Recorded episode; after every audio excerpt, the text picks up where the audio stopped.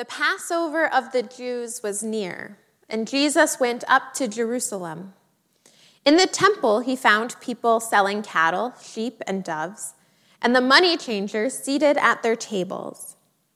Making a whip of cords, he drove all of them out of the temple, both the sheep and the cattle.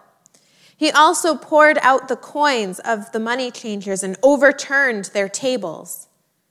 He told those who were selling the doves, Take these things out of here. Stop making my father's house a marketplace. His disciples remembered that it was written, Zeal for your house will consume me. The Jews then said to him, What sign can you show us for doing this? Jesus answered them, Destroy this temple, and in three days I will raise it up. The Jews then said, This temple has been under construction for 46 years, and, you, and will you raise it up in three days? But he was speaking of the temple of his body. After he was raised from the dead, his disciples remembered that he had said this, and they believed the scripture and the word that Jesus had spoken. The gospel of the Lord. In the beginning was God, who spoke and sculpted, coaxed and nurtured the world into being. God created it freely. It was by God's own choosing that the sea and sky, the birds and fish, and every single blade of grass came to be. And God was delighted by it. It was good. It was very good. And we learn from this story that God is the creator. But it also teaches us that God is the giver. All of this, all that we have, everything we love, everything we hold dear, comes from God. All of it is a gift. This whole life is a gift. And it's easy to lose sight of that sometimes. That everything we have, we have been given. In our gospel lesson this morning, Jesus is angry. And it's one of the few times that we see Jesus like this. He's angry enough to flip over tables and to cause a scene. He's angry because the temple has become a marketplace. In other gospels, Jesus is angry because of the corruption that's present, calling the temple a den of thieves. But here, the criticism is simply that God's house has become a marketplace. What's so bad about a marketplace? Why is Jesus so fired up about this? Markets are necessary, right? They allow for the exchange of money and goods. And this market in the temple served a purpose. Worshippers would come to the temple and they would want to offer a sacrifice, a gift to God. It was a way to communicate with God, to be in relationship with the divine, a way to offer thanks and praise. But perhaps in time, the emphasis had shifted. Rather than the relationship with God being at the heart of worship, people were focused on the buying and selling of these sacrifices. First, one had to exchange their coins, the Roman coins with Caesar's image, for coins that were acceptable in the temple. Then one had to purchase the correct animal to sacrifice. Maybe some people saw it as a way to earn God's favor. The wealthier you were, the more you were able to purchase. Maybe there was a level of status associated with what one was able to buy.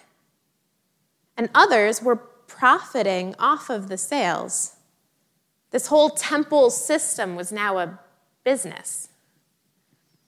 So now, giving to God and being in the presence of God, this holy, sacred thing, the gift of the temple, this house of worship, was little more than a currency exchange. The problem with the temple being a marketplace is that it's just so contrary to God's nature.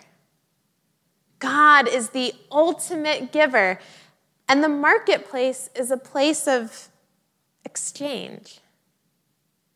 There's no room for generosity in the marketplace. There's buying and selling, profit and loss, scoring a deal or a fair product. But there's no generosity. In the marketplace, everything is earned. But we have a God of grace, a God who gives generously to the undeserving. As the people in the temple busy, busied about, purchased and profited and tried to earn God's presence, losing sight of this gift that surrounded them, Jesus was standing in their midst. God made flesh, though they didn't realize it. God was already with them. No purchase necessary. Like the people in the temple, we can lose sight of the gifts around us. We can lose our way and turn God's world into a marketplace. It's easy to do. We spend a lot of time buying things, especially these days when the marketplace exists right on our phones and delivers right to our door. We buy things we need, like food and clothing and cleaning supplies, and a few things we don't exactly need, but are way more fun, like electronics and books and Disney Plus. We buy good things and things that lead to a higher quality of life. It's not bad, but it can be done to excess. But it's the pervasiveness of the marketplace that can affect our thinking in all these other areas of life. Like the marketplace makes us think that you always have to give something to get something. So, as a culture, we're forgetting how to give. We're even forgetting how to receive a gift.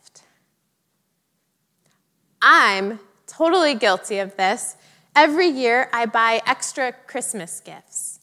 These are gifts for no one. They're vague, all purpose items devoid of any personalization that I keep on hand in case someone surprises me with a present. So I'm not caught empty handed. I do this because we've been taught to be embarrassed by this situation. To be caught without a gift is a faux pas. I'd rather give a bad gift than no gift. See, most gift giving is really exchanging, it's not giving. Or in parts of the country, not so much here in New England, but in some places, you might bring a new neighbor or a friend who is sick a casserole but there's a string attached. There's an expectation that you will return the dish at some point, and when you do, you cannot return it empty. You need to make your own casserole, or at least fill it up with cookies. That's not a gift, that's a trade. So we start to equate giving with exchanging or trading because that's what the marketplace has taught us. We give with the hope of getting back, or we feel like we have to earn what has been given to us. And neither case is a true gift. If you have to earn it, or bargain for it, or pay for it, or trade it, it's not a gift. And the marketplace, the marketplace thinking has truly devastating consequences when it creeps into the areas of our life where it doesn't belong, extending to the earth and to people and to our relationship with God. Like when the gifts and resources of creation are sold faster than the earth can repair itself. Or when people are bought and sold, abused, or treated as objects.